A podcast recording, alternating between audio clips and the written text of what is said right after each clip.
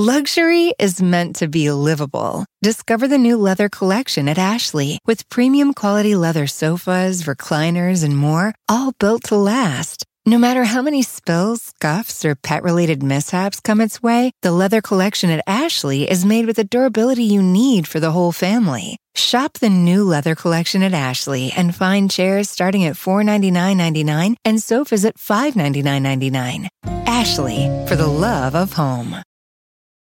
Today on the Matt Walsh Show, over the Thanksgiving holiday, leftists invited us to shamefully grovel and beg forgiveness for the alleged atrocities committed by our ancestors. I will explain why I declined that invitation. Also, Hispanic voters are moving to the right. George Soros has a solution for that. Plus, you've heard about a pandemic. Now the media wants us to learn about a triple-demic is what they're calling it. Protests break out against the communist regime in China, and a show about archaeology is a big hit on Netflix, but the media warns that it's dangerous. How can a show about archaeology be dangerous? We'll talk about all that and more today on The Matt Walsh Show.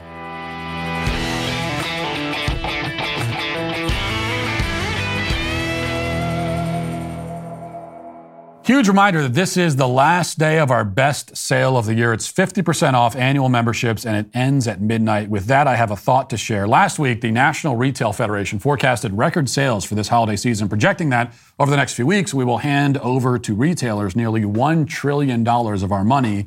And what are they doing with the money that you and I choose to give them? Well, this year, Walmart kicked out the My Pillow guy and used our money to force train their workers on critical race theory, denouncing the U.S. as a white supremacy system.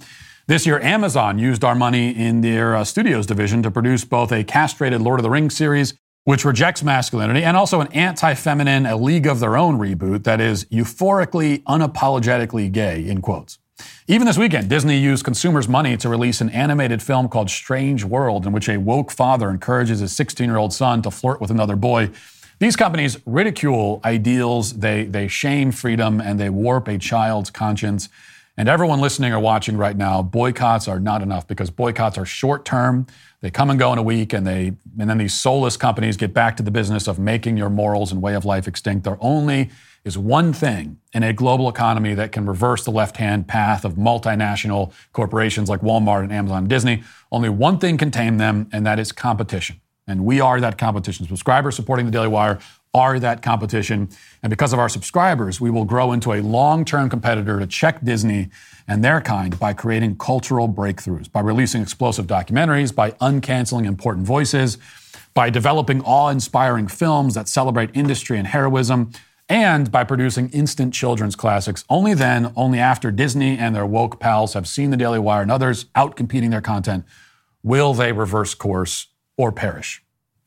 So let me be as transparent as I can on this Cyber Monday. My podcast and those of the other Daily Wire hosts streaming for free on the internet do not generate enough ad revenue for us to compete with Disney's $30 billion entertainment budget. That's what our subscribers are for. That's why we need you guys. Our subscribers are concerned citizens who choose to make long-term investments in Daily Wire Plus, funding both cultural wins, such as the halting of transgender surgeries on children at Vanderbilt, and also content wins, such as Daily Wire's upcoming blockbuster films and documentaries. We at the Daily Wire are investing everything we've got in this to put the government, big tech, and Hollywood back on their best behavior. And you can join us for less than $100 right now. Invest long-term in the Daily Wire today with 50% off new memberships and gift memberships for your loved ones until 11:59 p.m. tonight. It's easier than ever to get great content and finance our mission to help you and your loved ones live more freely. As we head into December, we're going to start hearing more about the war on Christmas. But before the focus shifts in that direction, it's worth noticing the much more direct and intense war being waged on the holiday that we just celebrated, which is Thanksgiving. The war on Thanksgiving has been raging for years now as the cultural powers that be attempt to turn a time of gratitude and celebration into an occasion for guilt and recrimination. Now, we know that these forces seek to destroy all traditions passed to us by our ancestors, and this is the primary issue that they have with Christmas, too, with every holiday that they themselves didn't invent, is that it's a tradition passed to us by our ancestors, and so they hate it reflexively. But Thanksgiving, like Columbus Day, is especially egregious in their eyes because it harkens back to the European conquest of North America, which is an historical event that these days is supposed to provoke nothing but grief and lamentation. In fact, for years, the left has tried to literally rebrand Thanksgiving as un-Thanksgiving, or as it's called in some quarters now, Thanksgiving is a national day of mourning, in recognition, of course, of alleged atrocities carried out against indigenous people by white settlers. This was the message that the left tried to send again this past Thanksgiving, many taking the opportunity to post on social media with messages like this. This is from journalist Walter Brahman, who says, while giving thanks and celebrating the holiday, remember it is a national day of mourning for Native Americans that marks generations of broken promises and oppression. It is important to recognize that legacy as we grapple with a resurgent fascist movement, solidarity forever. And then he continues, say it with me. The United States carried out a genocide against this continent's indigenous people, and it served as a blueprint for future generations. A writer named Simon Moya-Smith agreed, posting, today is the National Day of Mourning for indigenous peoples all across this land. We also call it Un-Thanksgiving. On this day, we as natives celebrate our resiliency and that we are still here. The U.S. tried to kill every indigenous man, woman, and child, but we are still here. Then there were also acts of protests around the country, like in Chicago, as New York Post reports, quote, for the second time in under 2 months, a statue dedicated to former President Abraham Lincoln was defaced in Chicago on Thanksgiving. A statue of a young Abraham Lincoln in Senn Park in Chicago's Edgewater neighborhood was found covered in splotches of red paint, along with the words colonizer and land back. According to the Chicago Tribune, the statue also had Dakota 38 written on it in reference to the Dakota Sioux members who Lincoln ordered to be executed following the Dakota War of 1862. Well, it's a good thing that there aren't any injustices happening in the world today, right now, you know, which frees us up to protest injustices from 150 years ago. That is quite a nice luxury, I must say. But, you know, there may be even something to be thankful for. I don't know. Just not on Thanksgiving, as the holiday is simply too complicated now. It's complicated. This indeed has become the media's favorite term to describe Thanksgiving, with many outlets bringing in Native American activists to talk about the emotional complexities surrounding what we all once thought was a simple and wholesome holiday, but it's not anymore because it's just complicated. Watch. Thanksgiving originally celebrated a harvest feast shared by Native Americans and English colonists. But as Fox 43's Harry Lee explains, the holiday can bring out different emotions for indigenous people. For many Americans, Thanksgiving means gathering with family to eat a large meal together. For Native Americans, the holiday isn't so simple. A lot of people in the indigenous communities do want to look at this as a time of mourning because they see, you know, just what we have lost.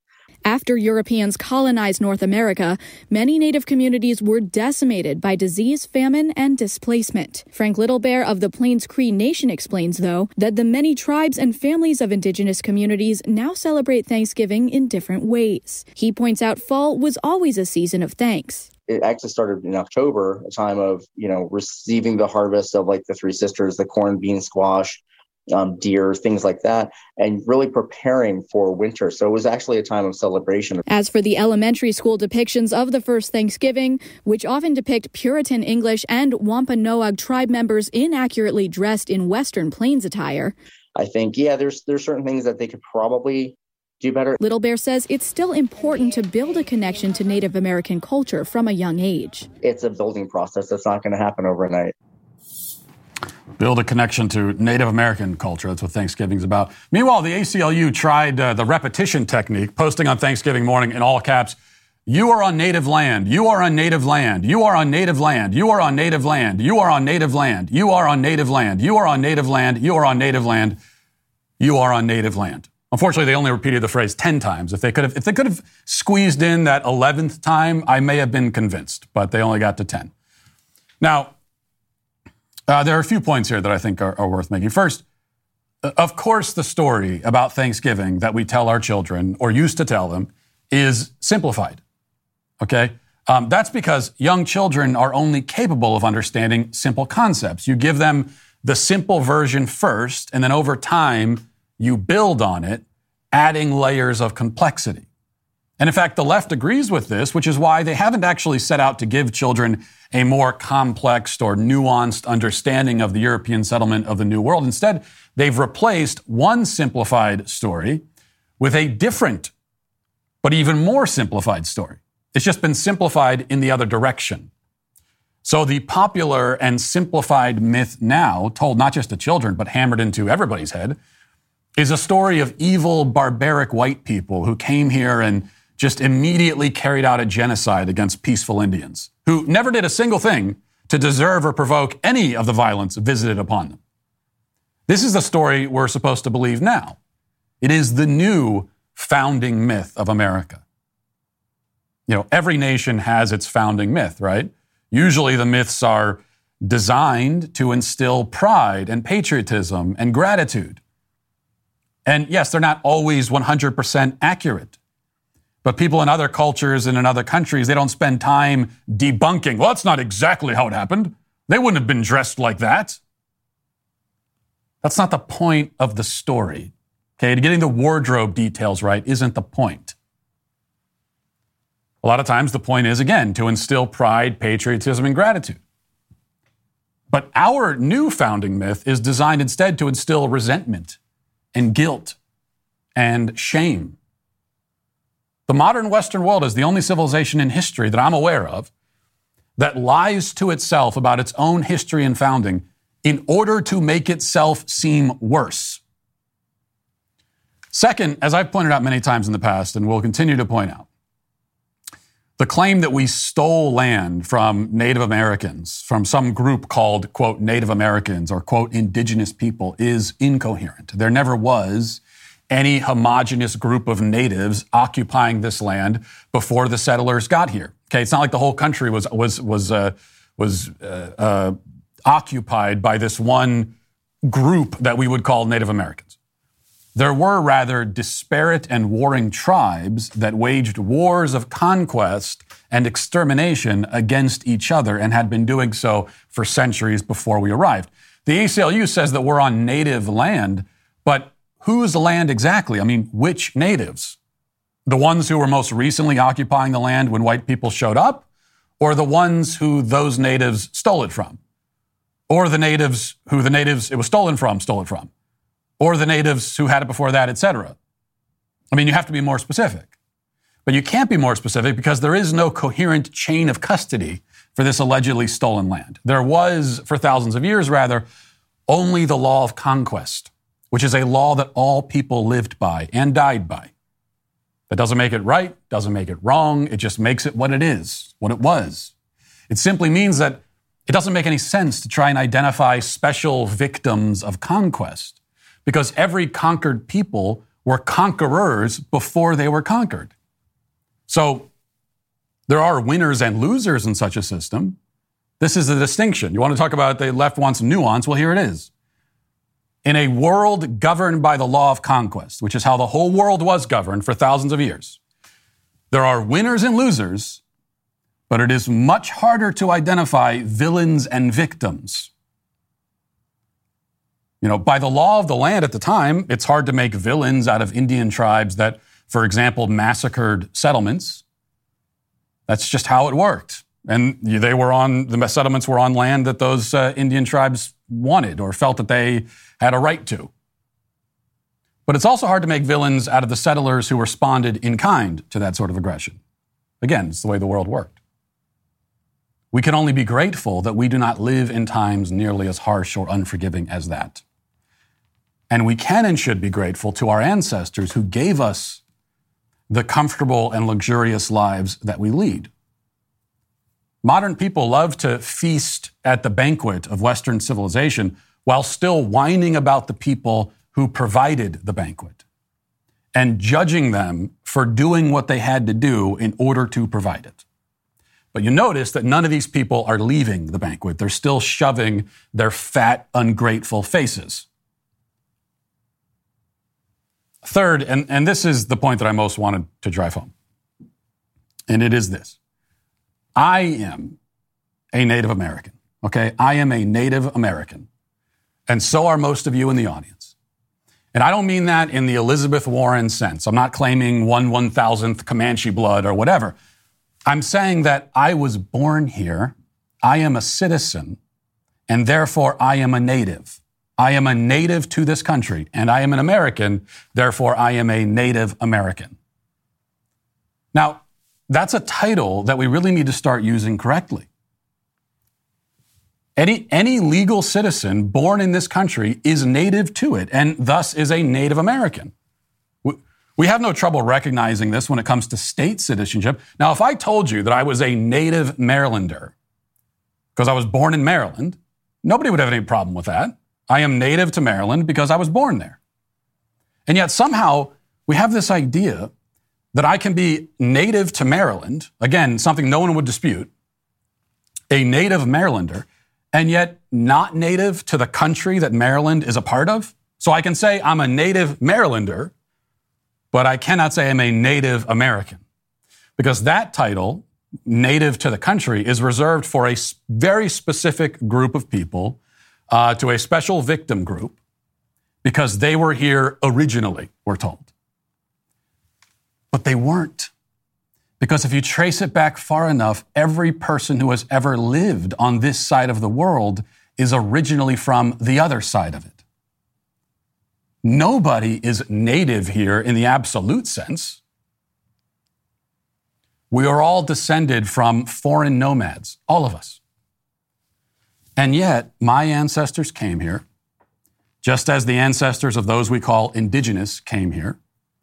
And my ancestors fought for this land and conquered it, just as the so-called indigenous people had done before them. And then I was born, and this is my country. It is my home. It is my native land. And I'm proud of that. And I apologize to no one for it. Now let's get to our 5 headlines.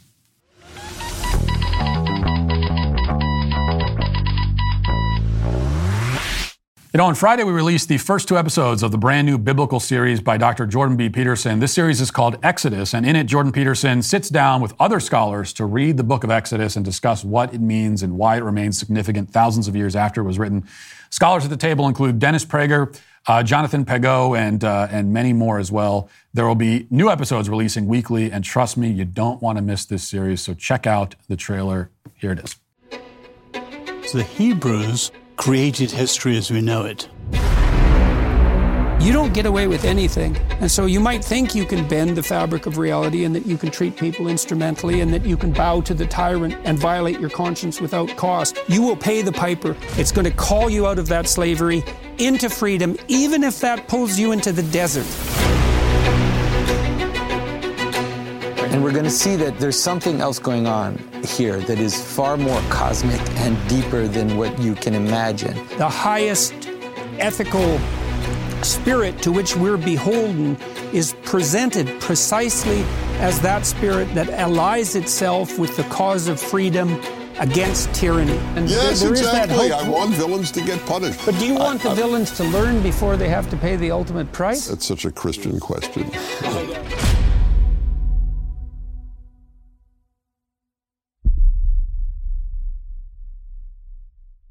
You got to be a member to watch. So head to dailywire.com/subscribe to become a member and watch Exodus today. All right.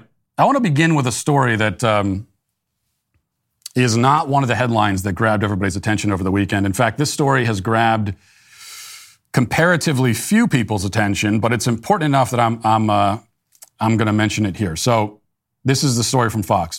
It says a liberal group linked to billionaire George Soros has been cleared by the FCC to purchase Spanish-language radio stations throughout the country, rekindling concerns that a radical political agenda will influence information provided to Hispanic voters. Miami's iconic Spanish-language conservative talk radio station Radio Mambi is one of the 18 stations the Soros-backed Latino media group will purchase from Televisa Univision for a reported $60 million. Radio Mambi, which is historically linked to the Cuban exile community and offers an anti-communism view, will be controlled by liberals once the deal is finalized. Latino Media Network, which is partially financed by an investment group affiliated with Soros, the Soros Fund Management, is controlled by Jess Morales, a former Hillary for America and AFL-CIO employee and former Obama White House staffer as well. The FCC rejected a petition to block the proposed sale. And so that's the news. So why is this important? Well, I think that should be obvious. George Soros, who is truly one of the worst human beings to ever live on the planet, at least in the past, I don't know, 2 centuries. I put him in the top 5, top 10 at least.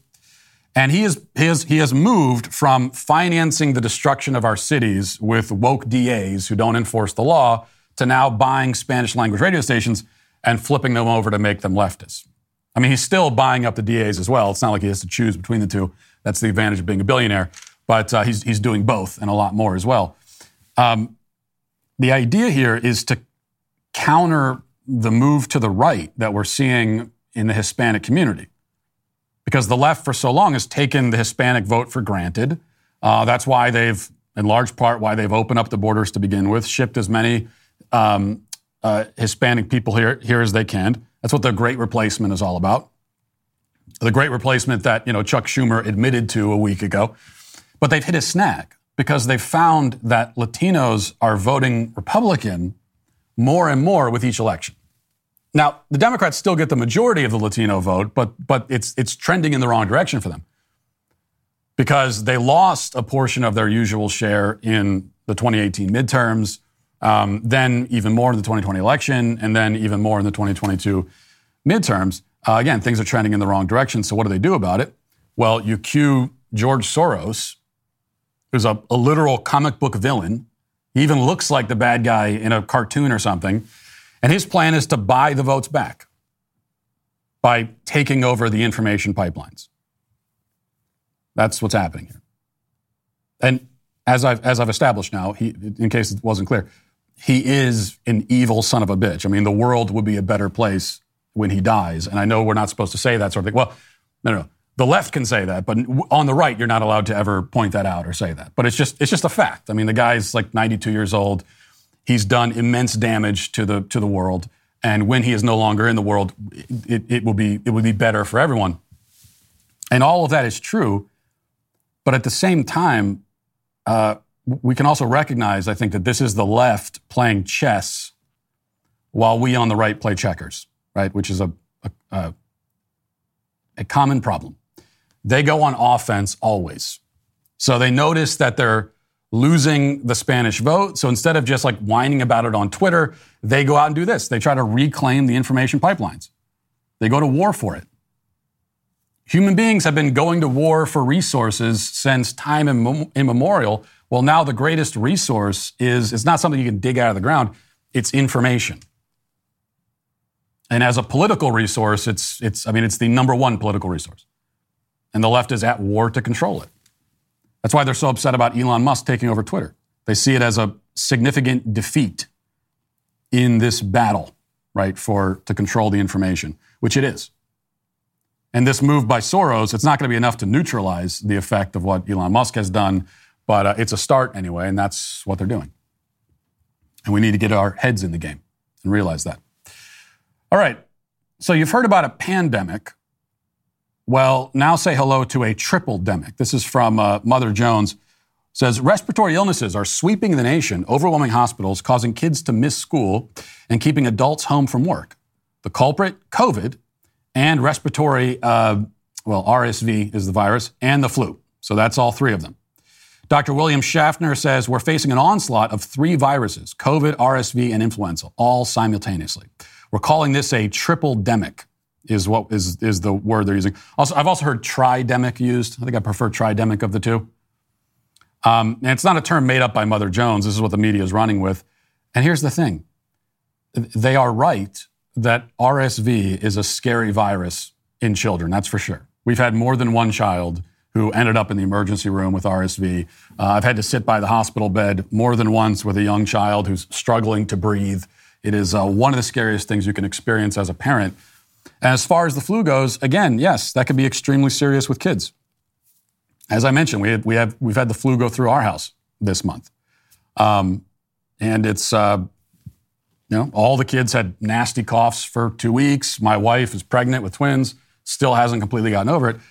But the point is that RSV and the flu have always been with us, or at least they've been known about for decades. I think RSV was first identified 70 or 80 years ago or so. So, and they've always been the far greater concern, especially for kids. There was never any reason for parents to worry about COVID with their kids. There was never any good reason for that. There was never any good data-backed reason for parents to be overly worried or even worried at all, actually, about COVID and their kids. But flu and RSV were always the real risks. And that's what some of us, many of us, have been saying for years now. But we were shut down, castigated, ignored, silenced. And now we're getting all these panicky stories about flu and RSV, also including COVID. Like they throw COVID into it just so that COVID doesn't get its feelings hurt, I guess. But we're getting these stories as though the media just found out that these viruses exist, even though they've always existed. And we continue to live our lives in spite of them, right? They're out there. We know that. But we live our lives because what the hell else are we supposed to do? You take basic precautions. You wash your hands, that kind of thing. If you're sick, if your child is sick, you stay home. Most people have always understood that you do that. We don't need the CDC to tell us. We don't need any kind of official quarantine recommendation. Is it 5 days? Is it 10 days? Is it 2 weeks? It's always been pretty obvious. If your kid's clearly sick, has a fever, is coughing and all that, then you stay home if you can. But other than that, you basically just live your life. What other option is there? That's what we've been saying all along. Like, if we were not, COVID and RSV, especially, again, when it comes to kids, they've always been out there. We've always known about them. And yet we continue to live our lives. Why then would we respond differently to COVID? And that's the thing they could never explain. On CNN, they're dealing with this tridemic, and the senior medical correspondent has some advice on how we can deal with this. Let's listen to that. I know a lot of this has to do with the fact that people were taking such big mitigation steps over the last several years. That's why we're seeing such a difference now. A big question people want to know, though, is how they avoid getting sick as the flu cases are already this high and people are gathering for the holidays. They're out and about much more than they have been in the last several years.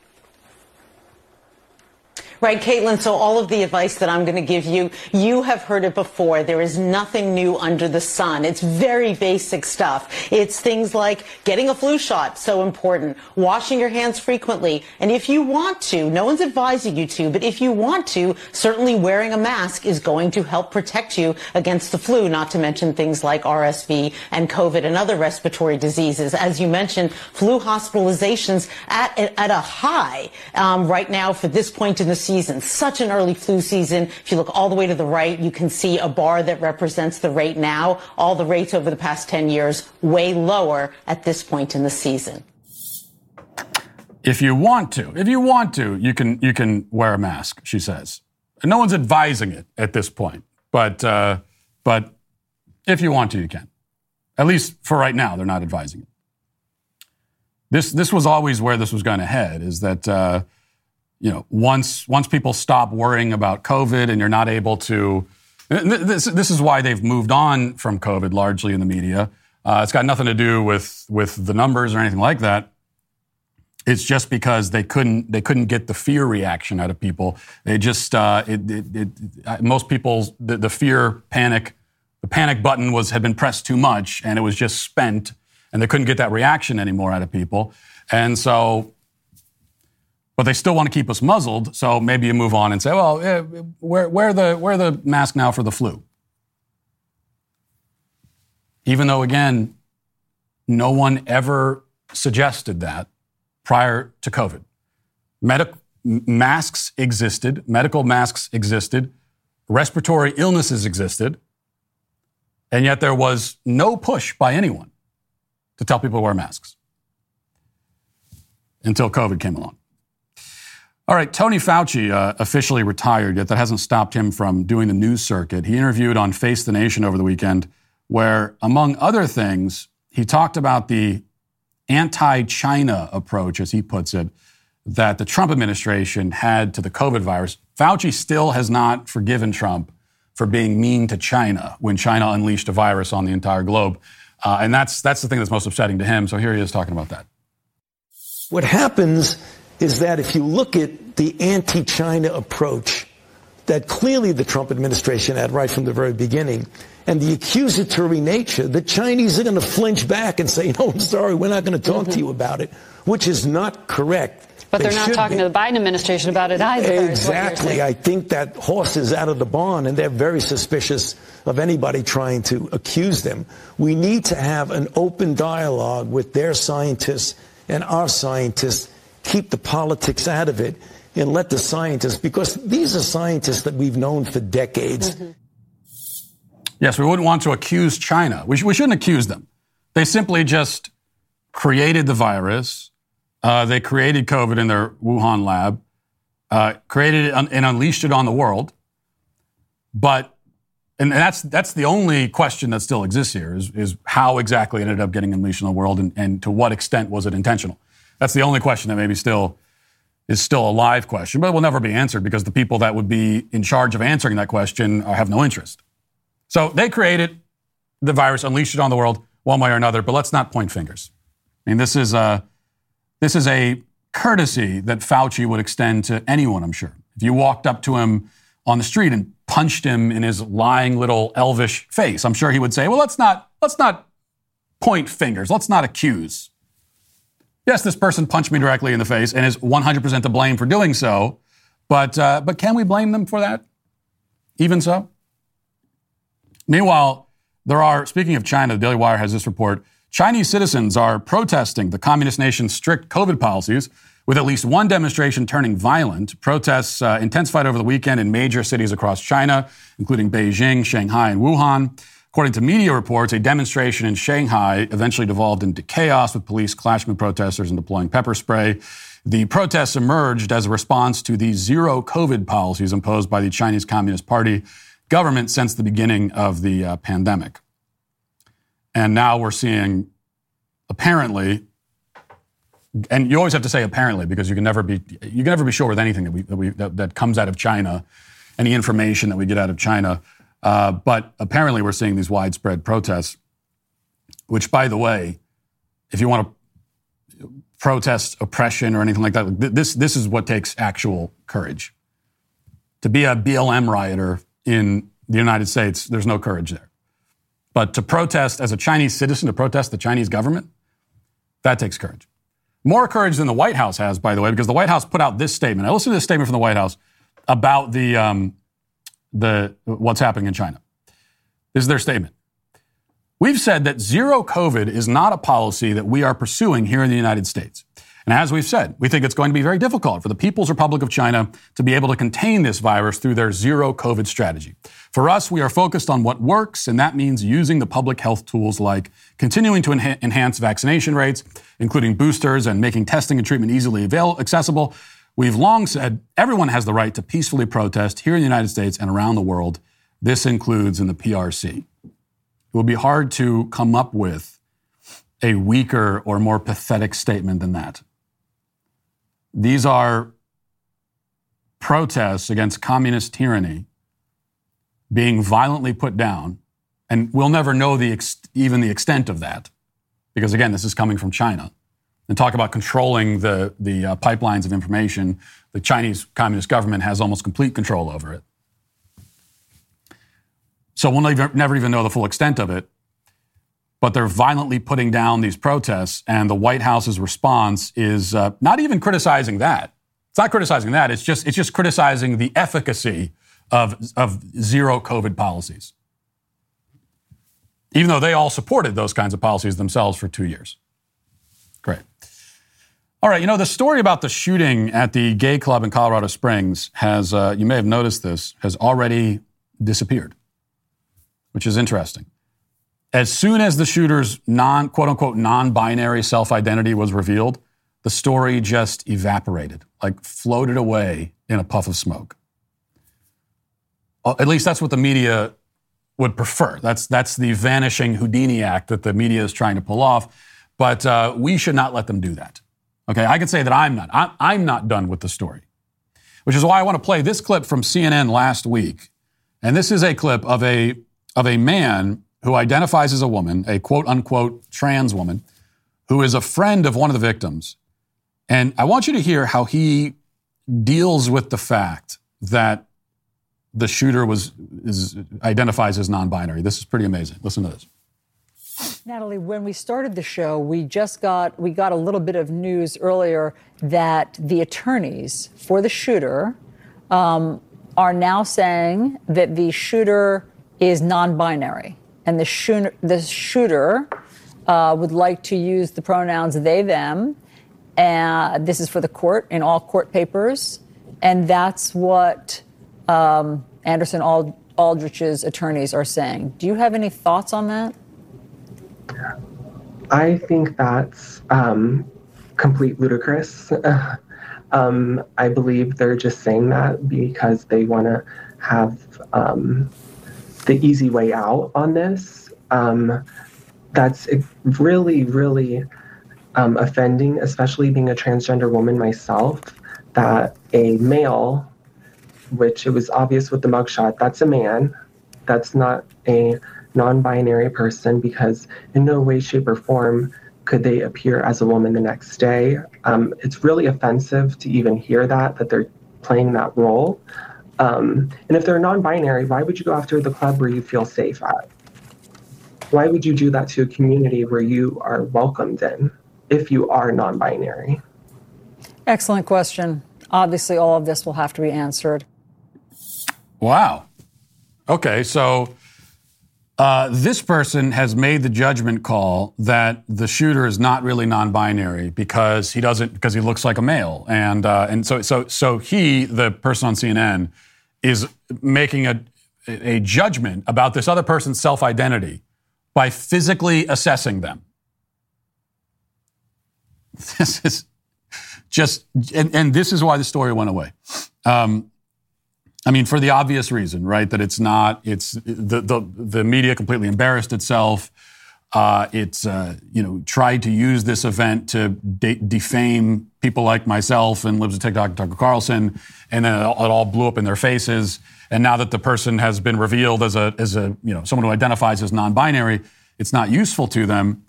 And so that's why they're trying to put this aside. And by the way, it's been a week now since this happened.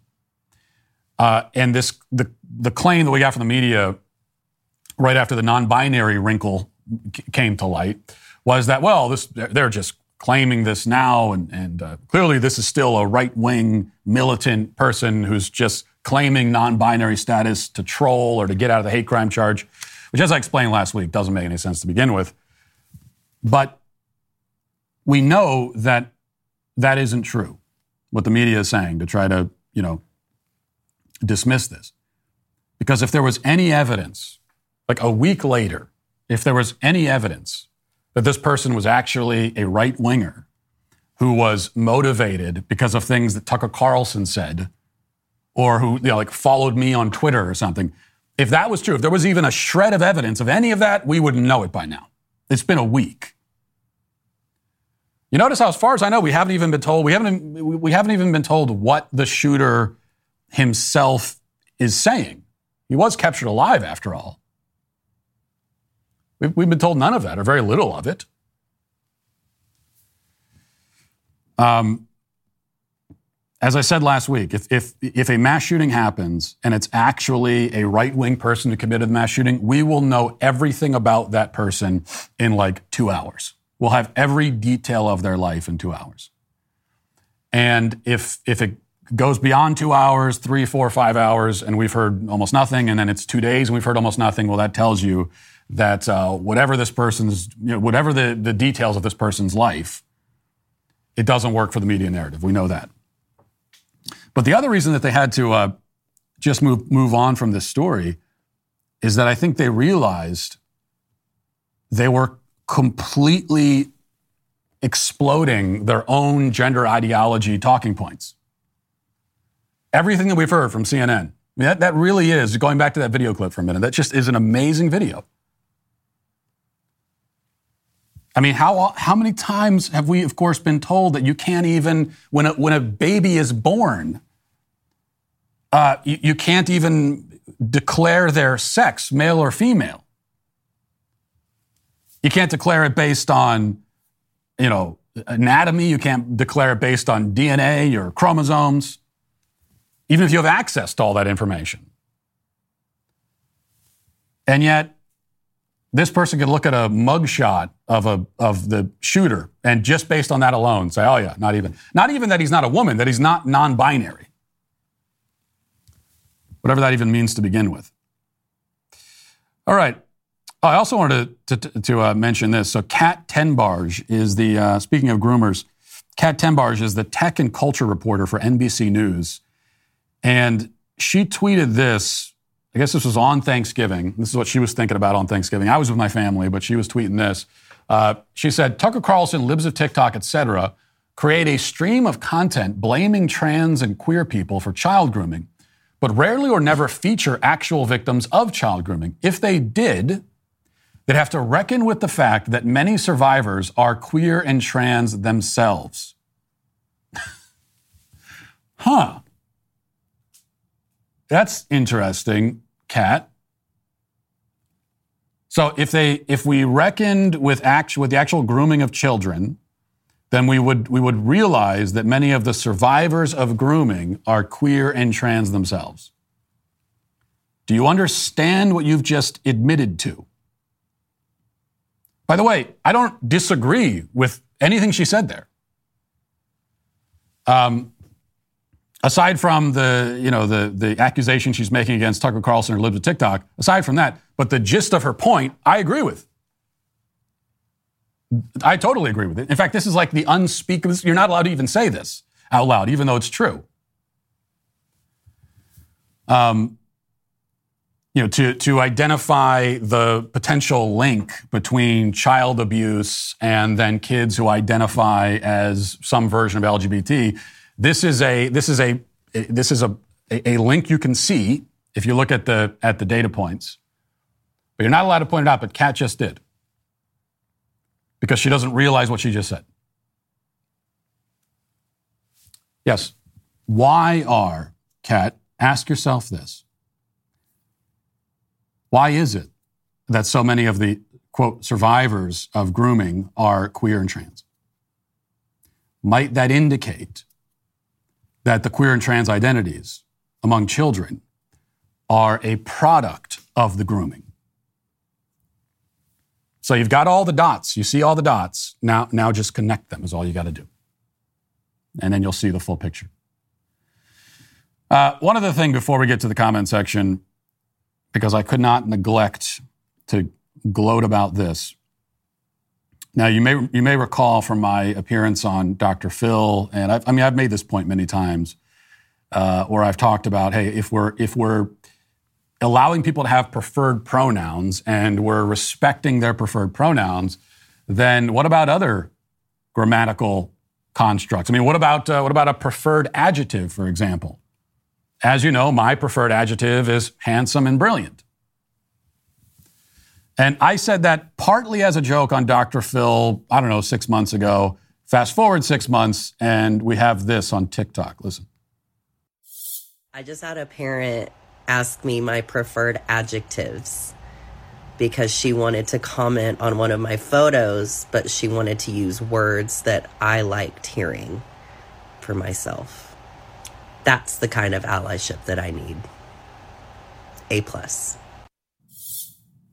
And this is why parody is impossible.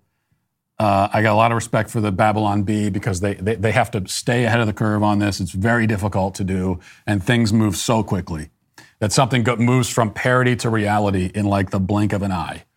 And there it is. Now we are actually talking about preferred adjectives. Because why not? It actually makes a lot of sense. If I am required to affirm your self-perception, then why would that not extend to, adjectives as well? I mean, like, however I describe I see myself a certain way, and if you are required to affirm however I see myself, then why would we not extend that to adjectives as well? And that's where we are. Let's get to the comment section. Do you know their name? They're the Sweet Baby Gang. Old Schooled says, imagine the meltdown if there was a purity and abstinence story hour at local libraries. Well, Old Schooled, that is I would, if I were to put can make a hall of fame for comments in the comment section, yours would be in it, because that is a very, very good point. Very good and simple point that I wish I had thought to make myself. Imagine that. Imagine if it was like rather than having a drag queen, a man dressed up as a woman, come and read to the kids. Yes, what if it was a purity and abstinence, a purity and modesty, story hour, where it's a very modestly dressed individual, man or a woman, reading books about modesty. I think you've made the point. The Way of the Hero says, I wouldn't want a stripper to read books to kids just as much as I wouldn't want a drag queen to do such. This isn't specifically about drag queens. This is about keeping the barrier intact between children and adult sexuality. Right, exactly. This is why, as I've always said, and I think the right way, you say stripper, and you look at some of the footage of these drag events, family-friendly drag events, it is basically, it is not even basically, like there is actual stripping going on. But I think more often it's better compared to burlesque, and we wouldn't want kids to be exposed to that. The only problem with this argument is that I think more and more the left is going to say, and they're saying now, that, look, well, why not? Sure, let's bring kids to the strip club too. Why not? It's just sexuality. It's not scary. And if you object, if you say, no, don't bring kids to the strip club, you freaks, they'll say, well, what are you afraid of strippers for? So I think that's going to be the response, is that they're sort of like going to take us up on that. All right. Matthew Grove Jones says, I don't think Matt's that much older than me, but I look to him as a father figure. I think that's the whole meaning of the Sweet Baby Gang. Not sure. Only been into Walshy for a few years now. I may have missed something. Well, if you've been listening for a few years, then you should know not to commit two sins that you've committed here, Matthew. One is to speculate about the origins of the Sweet Baby Gang, which you should know we do not do, and the other is to call me Walshy. So if it's possible, you are banned. You're banned from the show, readmitted, and then banned again for both of those offenses. Sabri says, cute to see how Matt lives under the impression that his SBG does not enjoy seeing him suffer and therefore will help him out of his anime deal. Looking forward to seeing you watch anime soon, Matt. Well, I am greatly disappointed that, I'll read some of these other comments, but I was looking over, I did say, please recommend to me an anime that's got 2 or 3 minute episodes and like 3 or 4 episodes in a season. And if that doesn't exist, because I'm not going to blame the SBG for the fact that doesn't exist if it doesn't. But if it doesn't exist, then I need someone to make that anime. Is that so much to ask? And put it up on YouTube, and then I can watch that and fulfill the terms of my deal. But no one has done that. I checked. You had the whole Thanksgiving break to make an anime and put it on YouTube to help me out here. Deeply disappointed. Draconic Fang says, I recommend Full Metal Alchemist Brotherhood. There are 64 episodes, around 18 minutes per. Very well done and has some strong heart-clenching moments. 64 episodes at 18 minutes an episode? Do the math on that. I can't off the top of my head. That's a lot of minutes. I know that much. You are not understanding the assignment here. 64 episodes. I have to live stream this. Don't you understand? That's what, I have to watch the whole thing on a live stream. Are there any better recommendations? Daniel says, Matt, watching anime, this'll be good. I hope they choose the weebiest ones. The one people seem to walk in at the most awkward moments for. God be with you, Matt. I don't even know, the weebiest? I don't know what that means exactly, but I don't want a weeby one, okay? That doesn't sound good.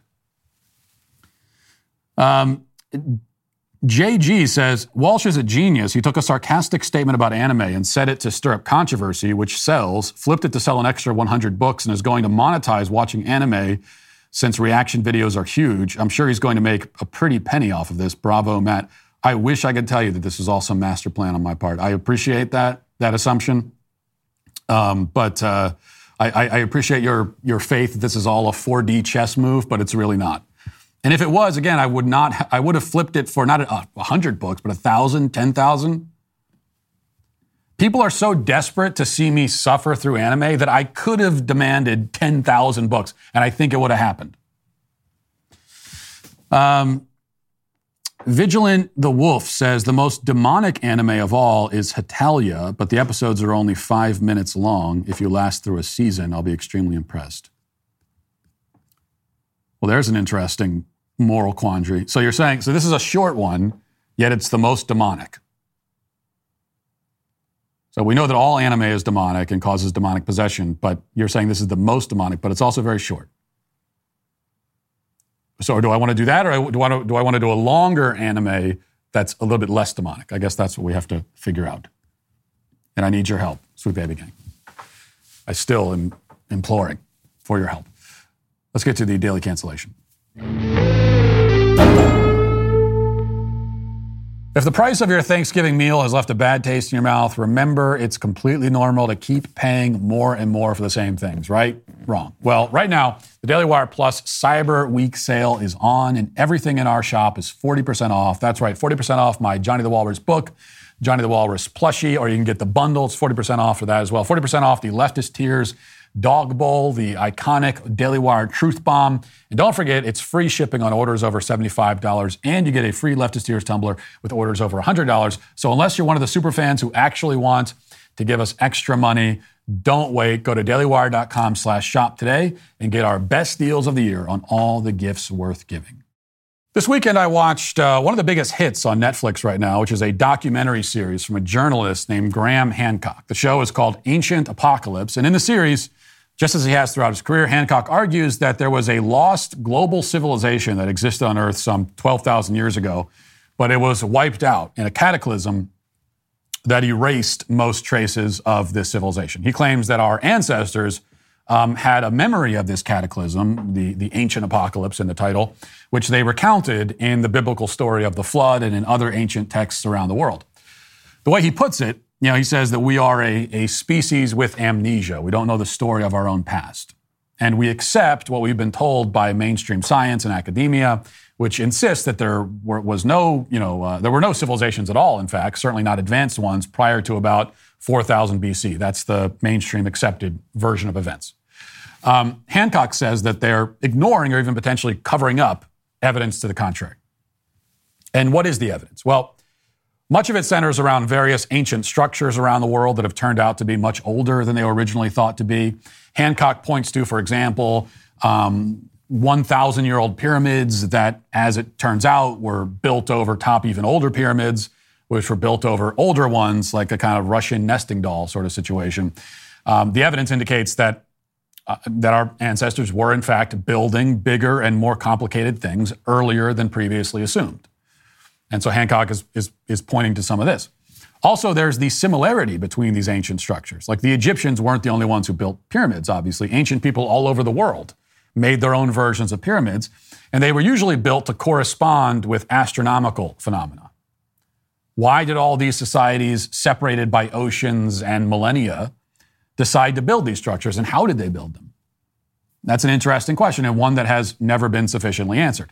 Graham Hancock's answer is that the survivors of a lost Ice Age civilization went around the world passing down the knowledge of how to build these pyramids, along with teaching agriculture and architecture and art, etc. And that's how they figured out how to do it. Now, why did these survivors do this? And how did they survive the apocalypse that wiped out their civilization? And where were they stationed for the centuries it would have taken them to go around the whole world teaching these techniques to thousands of different societies? And how were they able to communicate with all these people speaking different languages? And why isn't there any actual material evidence of this advanced civilization that supposedly existed 12,000 years ago? Hancock says that it was wiped out in a cataclysm, but he also says that there were enough survivors to support this global campaign to civilize the entire world, which means that there were a lot of survivors. Why didn't they leave behind any direct evidence of their existence? These questions and many more are not answered by Graham Hancock, which is why I don't personally buy much of what he's selling. I am not persuaded. And yet, I very much enjoyed the series, just as I've enjoyed listening to him explain his ideas during his several appearances on Joe Rogan's podcast. I've read one of his books. I found it interesting. I think his theories are quite interesting and entertaining and also outlandish and probably dead wrong. Despite what you've been told, it is possible to have this opinion about someone or something. It is possible to believe that someone is wrong and yet still find them fascinating. It is possible to disagree with someone's ideas and yet still believe that the ideas are worth listening to. Say whatever else you want about Graham Hancock, he is, to use the cliche, an outside-the-box thinker. And I can personally always appreciate those types of people. We need more of those people in the world, not fewer. They make life more interesting. They make conversations more interesting. And they get people talking about subjects that they would otherwise ignore. I mean, a show about ancient archaeology is now the biggest hit on Netflix, which I think, as someone who enjoys history, that's worth celebrating in its own right, even if you reject his hypothesis completely. This is not a difficult needle to thread. Okay, it's not hard to say, I disagree with your ideas, but I'm glad you've shared them. At least it shouldn't be hard. Yet it's somehow beyond the capacity of the mainstream media, which has one word for ideas that fall outside of the mainstream. Well, they have a few words, but one of the most common words is, the word is not interesting, but rather dangerous. It's dangerous if it falls outside of the mainstream. Hence, many headlines published over the past few days, like this one from The Guardian, says, Ancient Apocalypse is the most dangerous show on Netflix. And then the subheader of that article says this, a show with a truly preposterous theory is one of the streaming giant's biggest hits, and it seems to exist solely for conspiracy theorists. Why has this been allowed? Wait, why has it been allowed? Who is supposed to disallow it? Well, the writer never explains that. He also never really explains what exactly makes a preposterous, quote-unquote, theory about ancient prehistory dangerous. What is the danger, precisely? So a bunch of people come to believe that an advanced civilization existed during the last ice age, and then what? What catastrophe is supposed to follow from that? Other articles have taken it a step further, claiming that the show is not only dangerous, but racist as well.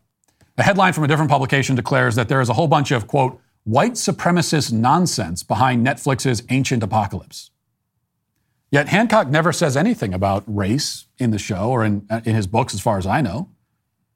Even if you think that his lost civilization theory is the dumbest thing you've ever heard in your life, what in the world makes it racist? Well, that's never explained either. But it doesn't have to be. We already know that this is the media's version of Tourette's. They just reflexively blurt out the word racist when faced with anything they don't like. Everything they personally disapprove of is racist and dangerous. As for the latter charge, the best attempt at an explanation comes from the Guardian article I mentioned, which arrives at this conclusion at the end. It says, that's the danger of a show like this. It whispers to the conspiracy theorist in all of us. And Hancock is such a compelling host that he's bound to create a few more in his wake. Believing that ultra-intelligent creatures helped to build the pyramids is one thing, but where does it end? Believing that election fraud is real? Believing 9/11 was an inside job? Worse? If you were feeling particularly mean-spirited, you could suggest that Netflix knows this and has gone out of its way to court the conspiracy theorists. So there it is. If you question the narrative from mainstream archaeologists, the fear is that it might send you tumbling down a rabbit hole where you begin to think critically and skeptically about a whole host of other topics as well, like election integrity. This is indeed a dangerous possibility, dangerous anyway to the people in charge of formulating and disseminating the official narrative. I mean, this is really the sin that Graham Hancock has committed. He's pointing out holes in the official story. He's encouraging skepticism. Now, the theories that he formulates may have many holes of their own. I think they do. But that's not the issue as far as the narrative gatekeepers are concerned. I mean, they don't care if something is wrong. They themselves are wrong all the time. Wrongness is not a problem for them. The problem is when people notice how little they, the gatekeepers, actually know, how fragile and tentative their own theories are, how unearned and unjustified is their confidence. That's what makes a documentary series about ancient archaeology dangerous, is that it might make you a little skeptical of the gatekeepers, which I guess is dangerous, yeah, but it's the right kind of dangerous. And that is why it's not Graham Hancock who's canceled today, but the gatekeepers trying to shame and silence him, they are all canceled. That'll do it for this portion of the show as we move over to the members block. Hope to see you there. If not, talk to you tomorrow. Godspeed.